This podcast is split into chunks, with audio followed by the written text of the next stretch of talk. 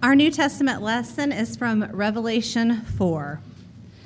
And before the throne there was, as it were, a sea of glass, like crystal, and around the throne, on each side of the throne, are four living creatures, full of eyes in front and behind. The first living creature like a lion, the second living creature like an ox, the third living creature with the face of a man, and the fourth living creature like an eagle in flight. And the four living creatures, each of them with six wings, are full of eyes all around and within, and day and night they never cease to say, Holy, holy, holy is the Lord God Almighty, who was and is and is to come. And whenever the living creatures give glory and honor and thanks to him who is seated on the throne, who lives forever and ever, the 24 elders fall down before him who is seated on the throne and worship him who lives forever and ever. They cast their crowns before the throne, saying, Worthy are you, O Lord and God, to receive glory and honor and power, for you created all things, and by your will they existed and were created. This is the word of the Lord. And our sermon lesson is Matthew 6, 9 through 13. Pray then like this Our Father in heaven, hallowed be your name. Your kingdom come, your will be done, on earth as it is in heaven. Give us this day our daily bread, and forgive us our debts, as we also have forgiven our debtors and lead us not into temptation, but deliver us from evil. This is the gospel of the Lord. Our good Father, our, our prayer is simply that of your beloved Son who said, Father, glorify your name. And it is in his special name that we pray. Amen. So, last week we, we started this new series where we are looking at this old prayer that Jesus taught his disciples, commonly called the Lord's Prayer. And it's a prayer that has played a massive role in the life of God's people over the centuries. And it's a prayer that we ourselves, week in and week out, pray together as a church family.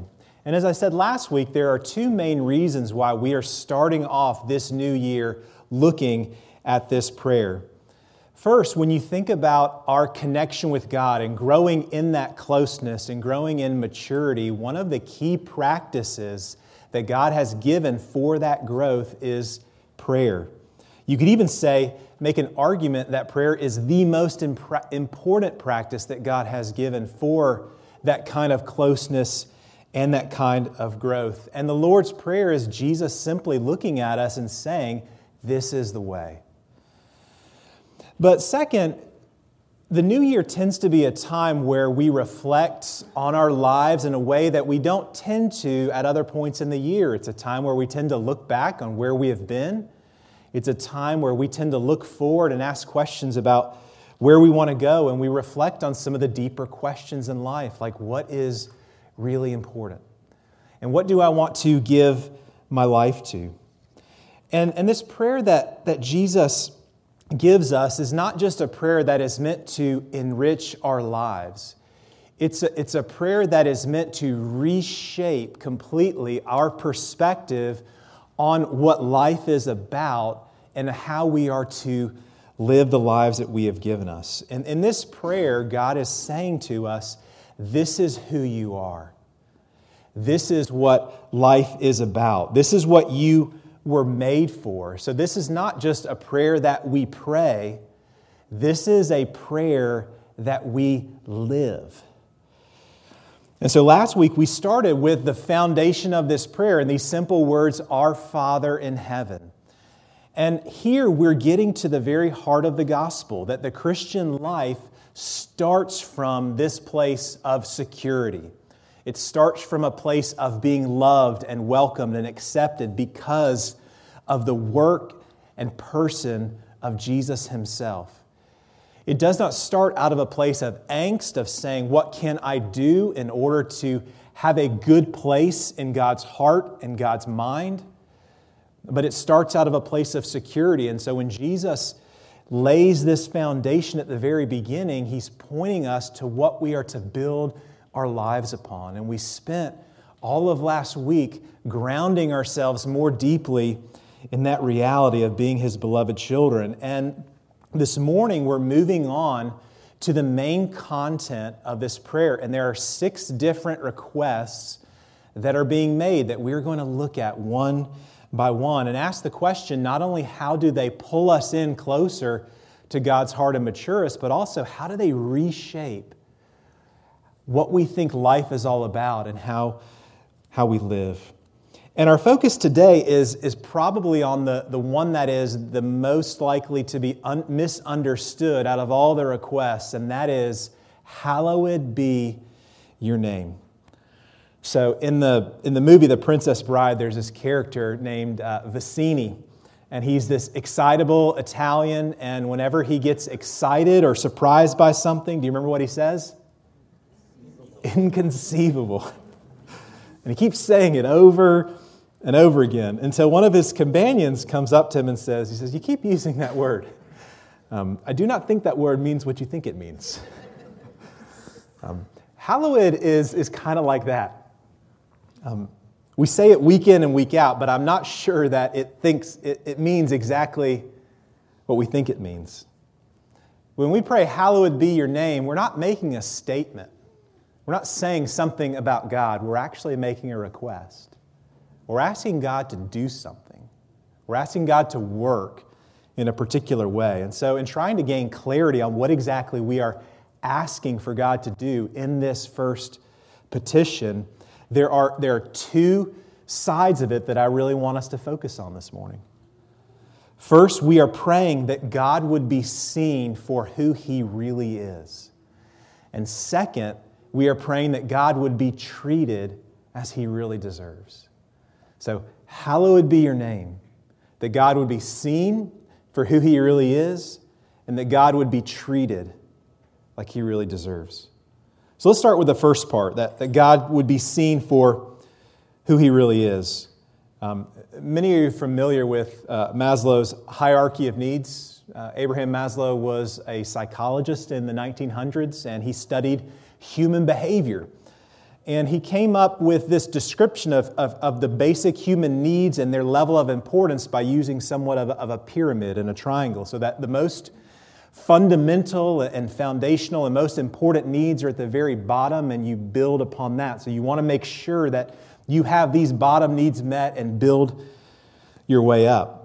So at the very bottom, you have the, the physiological needs that is, the needs of the body. We need food, we need water, we need oxygen. Uh, we need health, and then it builds up from there. So we need safety, we need belonging and love, we need esteem, and, and so on and so on. And it's giving us a picture of a hierarchy of, of human needs. In, in Jesus giving us this prayer, he himself is giving us a kind of hierarchy of human needs as well. But he's not speaking about humanity and human needs as just a student of humanity and as an astute observer of it. he's giving a hierarchy of our needs based on his own design of humanity, based on his role as an architect, saying, This is how I have made these people. And so, as we, as we saw last week, the foundation place of this hierarchy of needs is living out of this secure place in God's family as beloved daughters, beloved sons. But then when we move on to this first request, hallowed be your name, what we find is, is something surprising happens. Our most basic needs for daily bread or for protection or health, those don't come until later.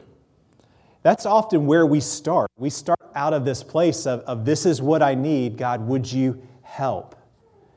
But Jesus kind of, of flips our expectations of what our needs are upside down, and he takes us in a very different direction. The first three requests that we run into are not focused on us.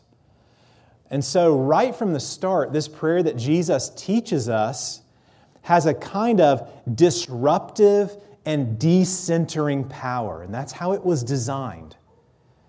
A disruptive and decentering power from the very beginning, because Jesus is looking at our tendency to narrow in and focus around just on our own individual lives. And what he is saying in this is you were meant for more.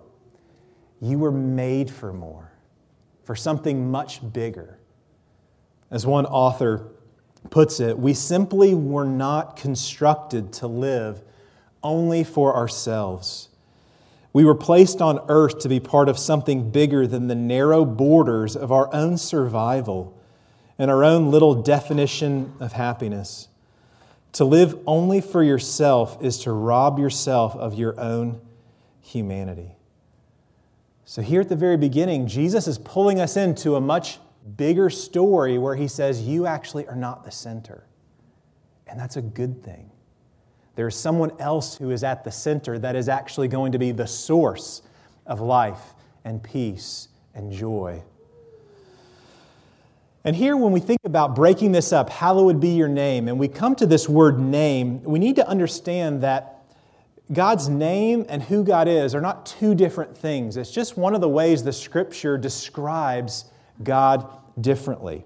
And so, the name of God and God are interchangeable. We see this in the Psalms. May the Lord answer you, may the name of God protect you. Sing praises to the Lord, give thanks to his holy name.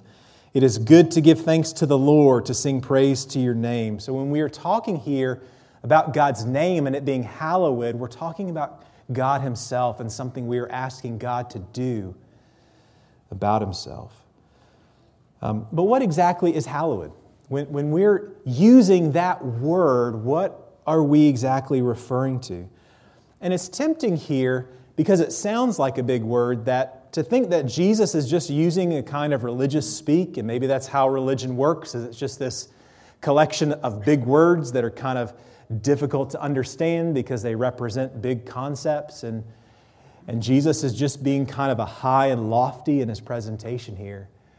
But this is street language that Jesus is using. There, there is a, a cultural and language and time gap that pulls us away, but this is a prayer that his disciples would have understood right away. It, would have been very accessible. And that's how Jesus works. That's his heart, to make things accessible, to make it real to us.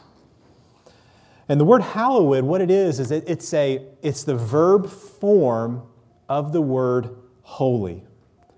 I don't know what comes to your mind when you think of the word holy, but the biblical picture of the word holy is when some, something or someone is set apart. It's set apart as distinct, as different, as separate, as special. And so when you are asking something to be hallowed, you're saying, would, would this, whatever it is, would it be set apart? Would it be distinct? Would it be seen as special? Now, here, here's where it gets a little tricky. When, when we are asking that God's name would be hallowed, we are not asking that God would become more holy than he already is. This is not a prayer for God to become better or different than he is. That's not what Jesus is saying, and that's not actually even possible. It, it has less to do with what is happening in God and more to do with what is happening in us and in our world. What we are praying is that God Himself would be seen more clearly as holy, that He would be seen more clearly for who He really is all the time. When I was in fifth grade, my class took a trip to Washington, D.C., and when we were there, we saw all the different museums, and one of the things we, we saw there was the, the Hope Diamond.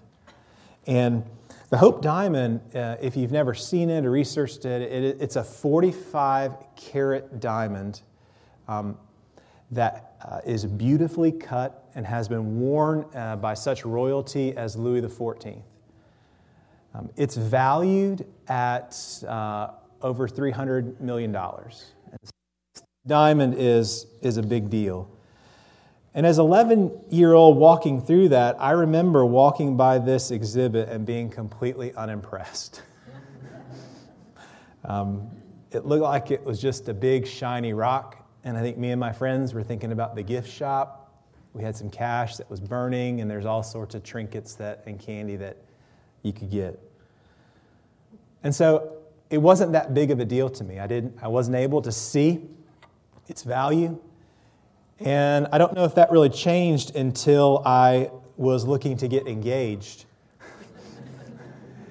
and began looking at diamond rings and seeing how much uh, a half carat or a quarter carat or three quarters or one carat diamond was really worth. And then I began to think back about a 45 carat diamond. And all of a sudden, I began to see that in a new light. I began to see, oh, this is really valuable. This is, this is a lot nicer, a lot more expensive, and a lot more precious than I was able to see at the time. When we're praying, Hallowed be your name, we're not praying that, that God would become more valuable.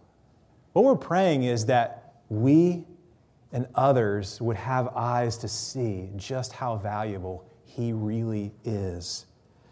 That our eyes would be more opened. And I want you to think about what's happening in the New Testament lesson that Ashley read just a moment ago. Because here it's, it's from the book of Revelation, and here you're getting pictures of, of, of the end.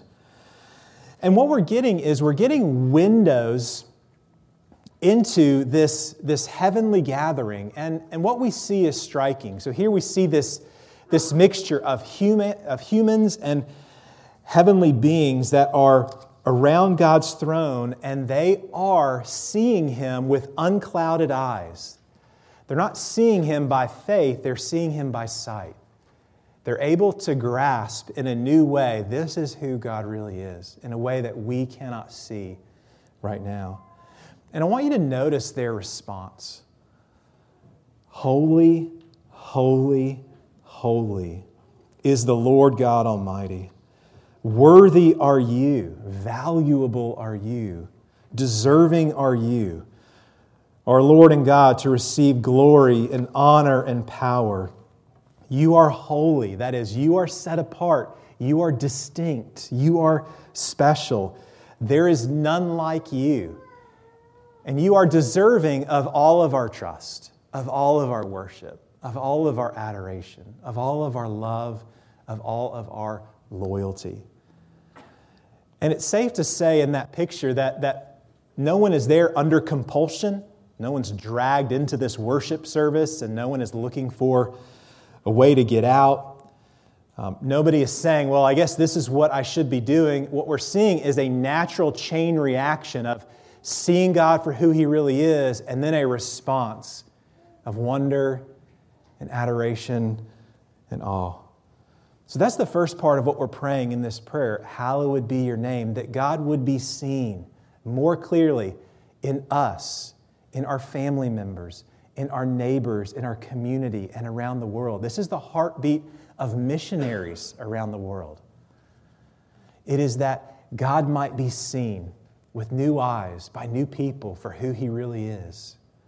And it's our hope as well. That's the first part of it. And that brings us to the second part of this prayer. Not only that we would just see him for who he really is, but that he would be treated like he really deserves. So, in the late 1800s, uh, Vincent van Gogh painted uh, one of his uh, most beautiful works of art called Sunflowers. It's a beautiful painting. Uh, you have a vase of sunflowers, and he only uses three shades of yellow to complete this painting and it's valuable today. So if you sold this painting today, if it went on auction, it would go for hundreds of millions of dollars. Uh, I want you to think for a moment that um, you are given this painting to have in your home for a month. What kind of treatment would this painting get from you? Uh, where might you put it? How would you treat it differently, maybe, than a picture uh, of your family or of your pets or of a football game? Um, I would imagine that it would, it would get uh, somewhat more of a special treatment, that there would be a, a kind of a sense of awe of like, we need to handle this with care. How we treat this uh, is very important because this is very valuable and this is very precious. A few weeks ago, you may have seen it on the news, there was a group of activists who were who wanted to make a, a statement, and they, they, what they did was they splashed a whole can of, of tomato soup just on this historic and priceless piece of art. And as you can imagine, it, it created a, a, a, wild storm of uproar among not only just art lovers, but also uh, around the world. It's easy for us to think that sin is kind of like just breaking of rules, that God set up just these kind of random, arbitrary rules, and, and sin is kind of when we break one of those. But that's not the picture that we get throughout Scripture. What we see is sin is something much more personal. Sin is taking something of priceless value and treating it like it's trash. It's saying to God, I don't think you're worth listening to. I don't think you're worth loving. I don't think you're worth trusting. And I don't think you're worth following. We could even ask the question what would, what would happen if this God came and lived among us? If this God came and lived among us, what kind of treatment should he expect from those that he created out of fullness and out of love? Uh, this is a question that we don't have to wonder what the answer is because we already know. Um, we didn't just throw tomato soup on God when he came. Um, we beat him to a pulp, we nailed him to a cross and we waited while he suffocated and died.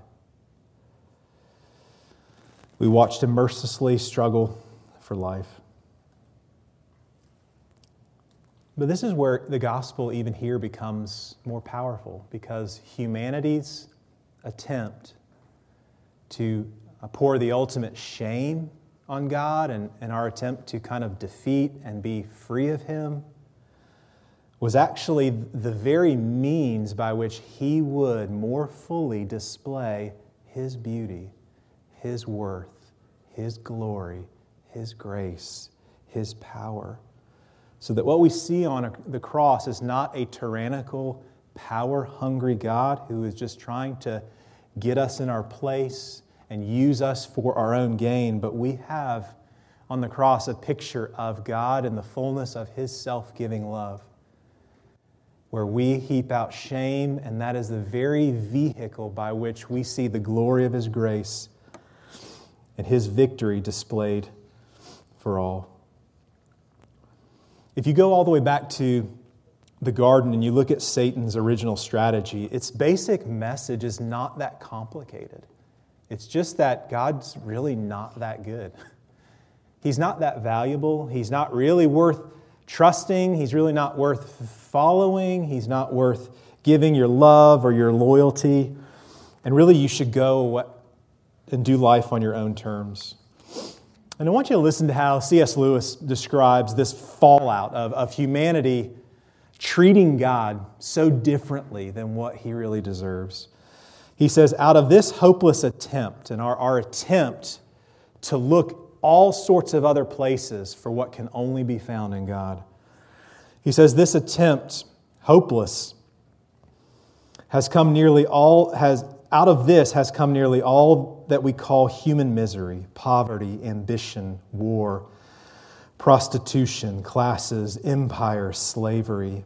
The long, terrible story of man trying to find something other than God which will make him happy and the reason why it can never succeed is this God made us. He invented us as a man invents an engine. A car is made to run on gasoline, and it would not properly run on anything else. Now, God designed the human machine to run on Himself. He Himself is the fuel our spirits were designed to burn, or the food our spirits were designed to feed on. There is no other. God cannot give us a happiness and peace apart from Himself because it is not there. There is no such thing.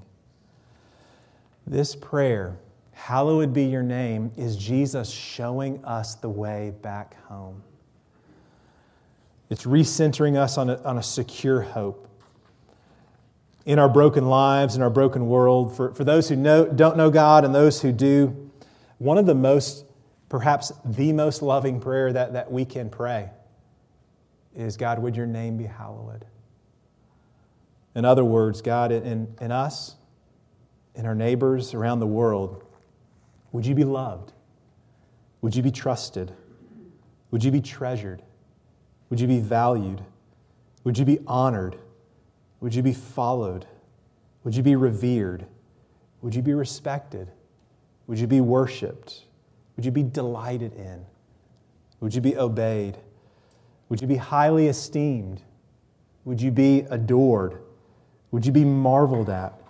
Would you be thanked and praised? Would you be seen for who you really are? And would you be treated like you really deserve? Hallowed be your name. Let's pray. Our Father, we thank you for the glory that we see clearly in the life and death and resurrection in your Son, our Savior. And in Him, we get a, a more clear picture of who you are for us. Lord, would you hallow your name in our hearts? Would you hallow your name in our church? Would you hallow your name in our community and in our neighbors and our coworkers? And would you hallow your name in our world? That all might see you for who you really are and give you the honor and love and worship that you deserve. And it's in your name we pray. Amen.